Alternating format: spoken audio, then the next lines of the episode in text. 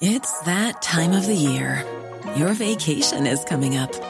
You can already hear the beach waves, feel the warm breeze, relax, and think about work. You really, really want it all to work out while you're away. Monday.com gives you and the team that peace of mind. When all work is on one platform and everyone's in sync, things just flow wherever you are. Tap the banner to go to Monday.com.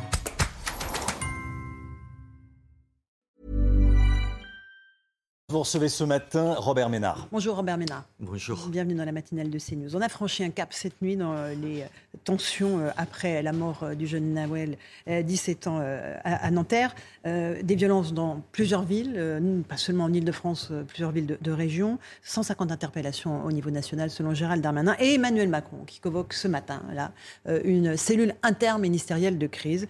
Elisabeth Borne annule son déplacement à Vendée. Il y a urgence on n'est pas loin euh, d'émeutes urbaines et donc d'un état d'urgence. Ça y ressemblait beaucoup à des émeutes, parce que quand on brûle des médiathèques, des écoles, qu'on s'en prend à des mairies, à des commissariats, c'est quoi? Et qu'est-ce qui peut le justifier? Comment la peine qu'on peut ressentir, euh, l'horreur qu'on peut se dire, si c'était mon fils de, 17 ans, comment je réagirais? Mais bien sûr qu'on n'en est pas là. Il y a des gens qui instrumentalisent ça. On le sait, ça. Moi, je le sais dans, dans un certain nombre de quartiers. Il y a des gens qui n'attendent que ça qui n'attendent que ça. Je ne suis pas sûr qu'ils soient eux-mêmes bouleversés par ce qu'il fait. Une réaction d'utilisation, une façon de communauté, c'est une communautarisation aussi de, de, cette révolte-là. Euh, c'est, oui, il y a tout pour que, pour que, que ça aille mal. Euh, quand, quand vous dites euh, il y en a qui attendaient ça dans les quartiers, c'est-à-dire qui, qui, qui sont-ils? Attendez, chez moi, chez moi, il y a une euh, comment comment ça s'appelle euh, une nourrice. Vous savez, c'est ce qu'on appelle une nourrice, c'est-à-dire une dame qui en réalité gardait de l'argent et de la drogue. On l'arrête. Il manquerait plus qu'on l'arrête pas. Mhm. Je veux dire, le commissariat, le poste de police, ils y mettent le feu. À Béziers. À Béziers. C'était il, il y a quelques semaines. Quel rapport Bien sûr qu'ils attendent que ça? Parce que, d'abord, parce que ça vous troublez leurs petites affaires de, de drogue, et parce qu'il y a un certain nombre de gens qui sont juste des voyous et qui pourrissent la vie des gens. Quand vous mettez le feu à, une école ou quand vous... Moi, j'ai eu des, des, vous savez, des zones de jeu une, je me souviens, un espace de jeu 14 fois brûlé. Vous entendez 14 fois brûlé. Pour les enfants, on parle pour des enfants. pour des enfants. C'est pour leurs petits frères et leurs petites sœurs. Qu'est-ce qui peut justifier ça? Rien du tout. Et quand vous avez Mélenchon qui dit, au, fond, au fond, qui dit, euh, euh c'est pas l'heure de, se calmer, mais c'est l'heure de, faire justice, c'est un bout de feu. Vous avez une partie de la classe politique qui joue. Vous savez pourquoi? Uniquement par électoralisme. Uniquement par ça. Parce que leur électorat. Mais bien sûr. la, la France insoumise, la France insoumise, insoumise, euh, Seine-Saint-Denis, ça a combien de députés? Il y en a combien? Ils font des hold-up mhm. sur des départements et des circonscriptions pour ces raisons-là, en flattant les pires mhm. attitudes. Jean-Luc Mélenchon dit les chiens de garde. Les chiens de garde nous ordonnent d'appeler au calme. Nous appelons à la justice, retirer l'action contre le pauvre Naël, euh, suspendez le policier meurtrier et son complice qui lui a ordonné de tirer. Honnêtement, vous imaginez deux choses. Si c'était la droite de la droite, l'extrême droite, comme ils disent, qui tenait des propos pareils quelque part en France, ce qui se dirait l'attitude qu'on aurait. Et d'autre part, enfin, vous imaginez que ce garçon puisse être chef de l'État Juste une seconde. Qui, qui peut sérieusement espérer que M. Mélenchon soit chef de l'État? Vous vous dites, mais il mettrait ce pays à feu et à sang. C'est ça la réalité. Euh, les propos d'Emmanuel Macron ne sont pas passés inaperçus non plus. Il était en visite à Marseille, on le sait. Il a dit que euh, cet adolescent qui a été tué, c'est inexplicable, inexcusable. Est-ce qu'un euh, président doit dire ça? Mais Il a tort. Il a tort. D'abord, il a tort pour deux raisons. D'abord, une, une, raison de fond. Il est garant de l'indépendance de la justice. Il est juste le garant. Il est le chef de l'État, il est garant. Donc, tu peux pas à la fois dire, il le dit juste après d'ailleurs, euh, la contradiction, je vous dis pas. Il, dit, euh, voilà, il faut que la justice passe, elle passera, et tout ce qu'a dit d'ailleurs la première ministre. Mais alors tu dis pas avant que la justice se prononce ce que la justice doit dire. C'est, c'est impossible. C'est une erreur colossale. Mais pas seulement pour ça. Parce qu'il y a l'idée derrière, on le sait tous. L'idée, c'est si je dis ça, je vais calmer les gens. Bien sûr que c'est pour ça qu'il le dit. Il se dit, il y a de l'émotion, attention, on a tous en tête ce qui s'est passé ailleurs dans les années précédentes. Et en plus, ça ne sert à rien. C'est-à-dire, c'est une faute de fond et c'est une faute de circonstance. Ça ne calme pas des gens que vous ne pourrez pas calmer comme ça. Au contraire, peut-être. Mais bien sûr. Attendez, si c'est inexcusable, attendez, je peux faire ce que je veux.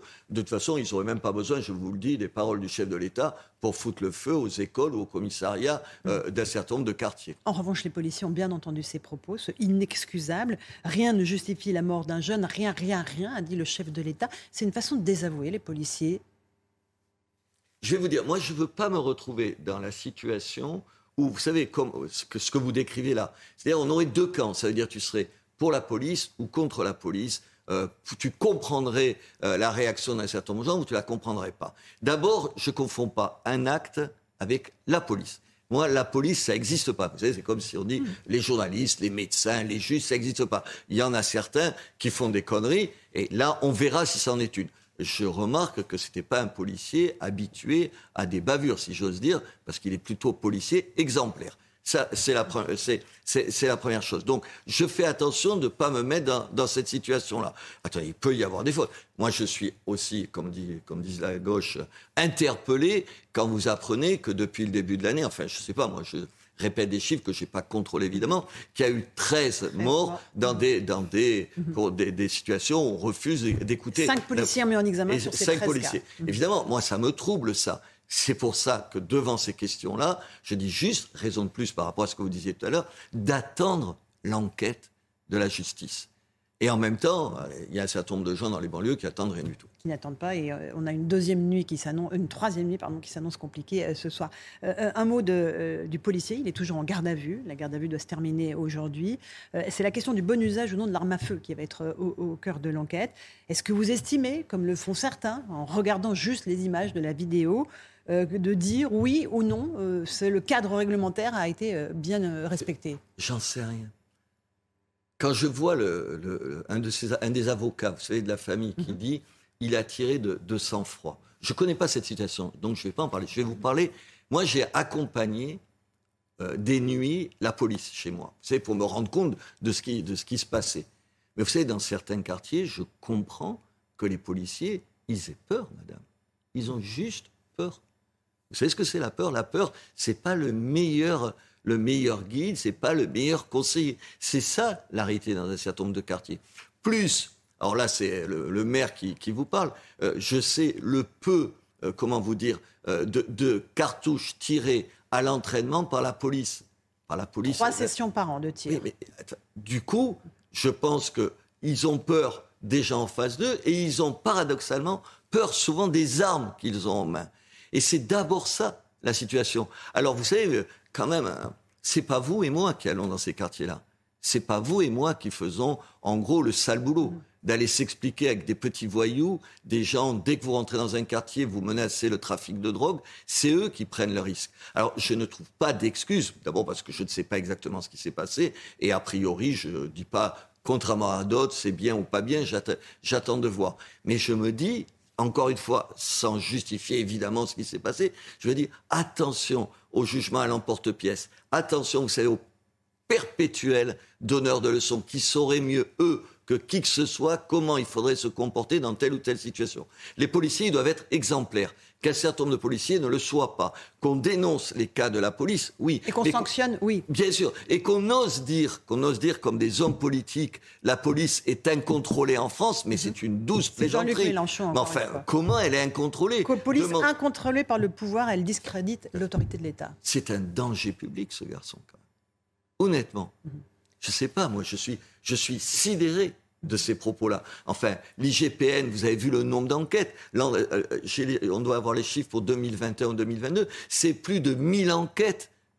Personne ne peut imaginer qu'en France, un policier n'est pas contrôlé. Dans toute la fonction publique, c'est la, police qui est le corps le plus contrôlé et sanctionné. Vous, savez la différence entre, un pays démocratique et un pays qui ne l'est pas. Et pardon, j'ai passé ma vie dans des pays qui ne le sont pas. C'est justement ça. C'est d'abord que la police fait dans 95 ou 98% des cas très bien son boulot et que ceux qui font pas bien leur boulot, ils sont sanctionnés. C'est ça la réalité. Et vous aussi, euh, Robert Ménard, comme moi, c'est pas nous qui subissons les conséquences de ces violences urbaines euh, maternelles, vous le disiez, saccagées, appartements incendiés. Il y avait des habitants qui se plaignaient des tirs de mortier. Ils ont reçu un tir de mortier, incendie dans leur appartement. Ce sont aussi les habitants de ces quartiers ça veut dire que, qui réclament la police. Ça veut dire que tu es dans un quartier difficile si tu es dans ces quartiers-là, c'est que tu n'as pas beaucoup d'argent, moins que nous n'en avons euh, l'un et l'autre. Ça veut dire que tout est compliqué. Et en plus, tu te payes au quotidien des gens qui te pourrissent la vie. Moi, quand je vais dans des quartiers à Béziers,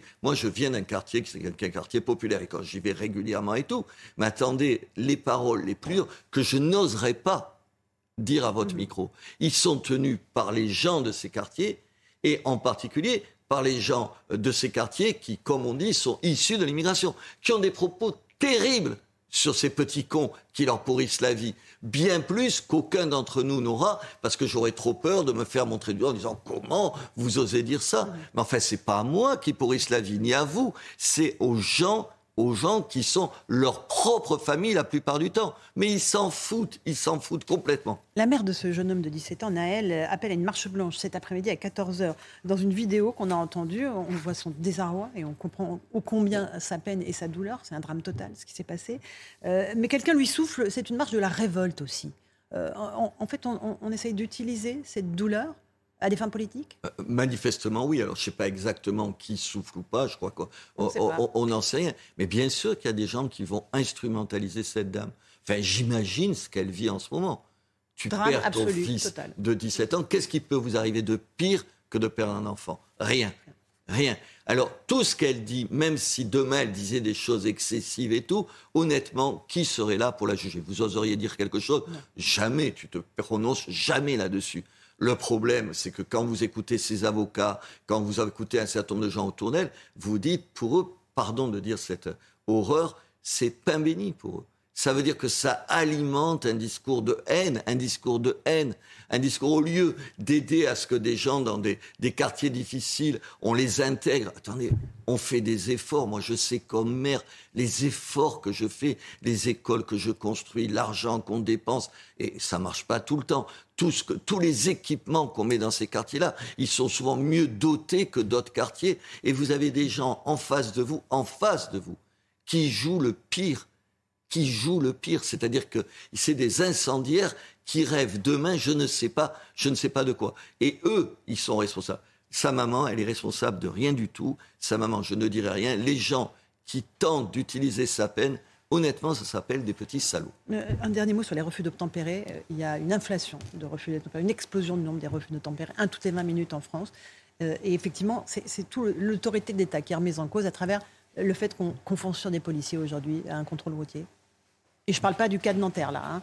je, parle d'autre chose. Mais partout. Du phénomène national. Mais partout, la violence, elle gagne. Je vous jure, moi, depuis quelques mois, je vois un certain nombre d'attitudes se durcir dans, dans les rapports que j'ai avec une partie des gens. Euh, comment vous dire euh, Aujourd'hui, il y a une violence qui, pour un certain nombre de gens, ne pose même pas question. Vous avez compris Ils ne se disent pas. Euh, c'est pas bien la violence, mais je l'utilise. C'est-à-dire que c'est le c'est pas bien la violence n'existe pas. Et pardon d'y revenir, il y a un certain nombre de propos d'un certain nombre de partis de la classe politique, l'extrême gauche pour dire, qui participent à ça. Quand vous entendez, vous l'avez entendu pendant les débats où on dit quelqu'un c'est un bourreau, un assassin et tout, si euh, un député qui est le représentant de la France a des mots pareils, pourquoi vous n'auriez pas les mêmes mots et pourquoi vous en concluriez pas que, ayant ces mêmes mots, tout ce que vous faites, toutes les violences auxquelles vous avez, vous avez recours, elles ne sont pas justifiées. Il y a une vraie responsabilité de la classe politique, une vraie responsabilité. Encore une dernière question, Robert Ménard. C'est aujourd'hui que le Conseil d'État doit rendre sa décision euh, dans l'affaire du hijab dans le football. Il doit dire aujourd'hui s'il autorise le port du hijab dans le football féminin. Le rapporteur public du Conseil d'État s'y a été dit favorable. Euh, que signifie cette décision? On ne peut pas préjuger de ce que va dire le Conseil d'État. Mais je suis sidéré, abasourdi. Dire que ce n'est pas une revendication communautariste et religieuse, mais enfin, je ne sais pas comment, je ne connais pas ce monsieur, je ne veux pas dire du mal de lui, mais comment il ne voit pas ce que tout le monde voit Comment il ne le voit pas Comment il, il donne des arguments à une montée du communautarisme En plus, les gens qui sont derrière ces, ces, ces, ces jeunes... Ouais, ces hijabeuses, enfin, qui, qui veulent porter le voile, c'est qui? C'est les mêmes, c'est la même organisation, la même structure, vous vous rappelez, qui était pour la burkini dans les piscines. Et c'est les mêmes. Et une des responsables de... Je vous le dis parce que on est là, vous êtes journaliste, et je veux juste vous rappeler ça, je ne sais pas si vous l'avez noté. Une des responsables de cette association, vous vous rappelez pas en 2005 ce qu'elle avait dit au moment de l'affaire de, Charlie, de Charlie Hebdo Elle a dit, n'oubliez jamais que c'est Charlie qui a dégainé le premier. En, mettant les, les, caricatures de Mahomet, qui a dégainé le premier. Si ça, c'est pas justifié ce qui s'est passé après. Ah non, non, non, c'est pas. La laïcité doit être respectée dans les associations sportives, Attendez, sur les terrains de Vous avez besoin de savoir, vous, la religion de, euh, de, de la personne avec qui vous jouez ou contre qui vous jouez.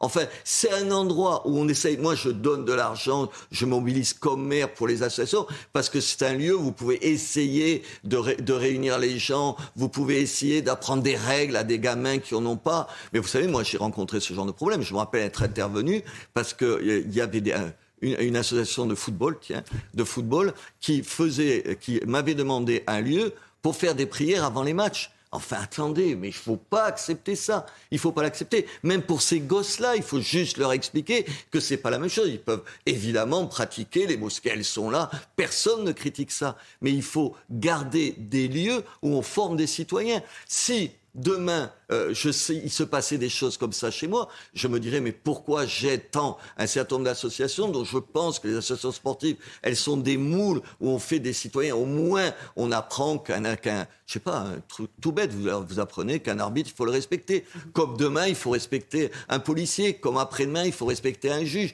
Comme euh, à l'école, il faut respecter son enseignant. Si au même moment, des gens, j'espère qu'ils vont pas prendre cette décision, acceptent qu'on casse cette logique citoyenne au profit d'une montée, un, du communautarisme, deux, de l'islamisme, parce que c'est ça.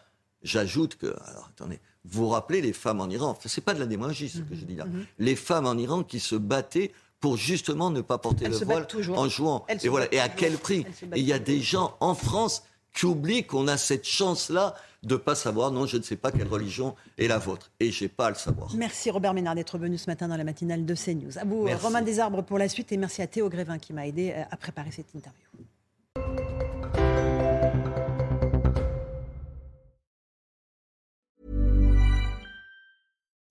When you make decisions for your company, you look for the no-brainers. If you have a lot of mailing to do, stamps.com is the ultimate no-brainer. Use the Stamps.com mobile app to mail everything you need to keep your business running with up to 89% off USPS and UPS. Make the same no brainer decision as over 1 million other businesses with Stamps.com. Use code PROGRAM for a special offer. That's Stamps.com code PROGRAM.